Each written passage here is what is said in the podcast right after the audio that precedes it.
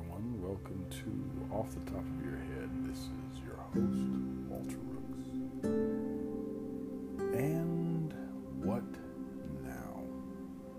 We see that we are in the midst of um, getting the results of the presidential election. And the question comes to mind what now? Regardless of if your candidate wins or candidate you don't want to win comes out victorious, what now? Well, first of all, you can hear me swallowing, which I don't like.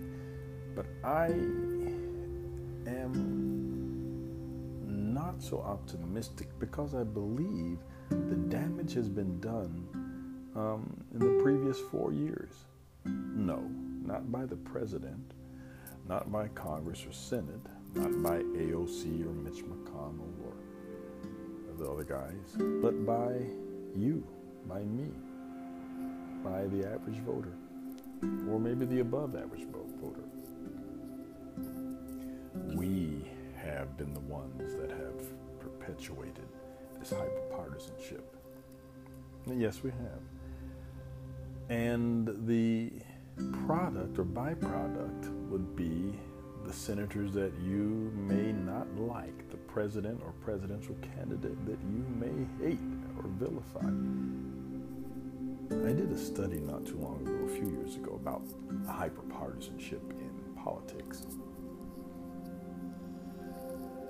And what I discovered was that it is the result of the voters. Yes, it is. Who we have in office is a direct result of those of us that voted, primarily in the primary uh, elections.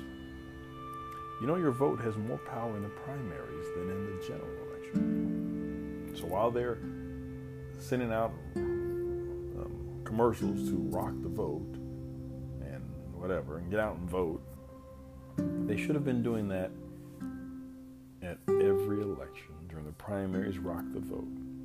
Who you have in the general election is a direct result of who you voted for in the primaries. So, what now? Well, what now is whatever happens, galvanize yourself, get your groups together, and prepare for the next primaries.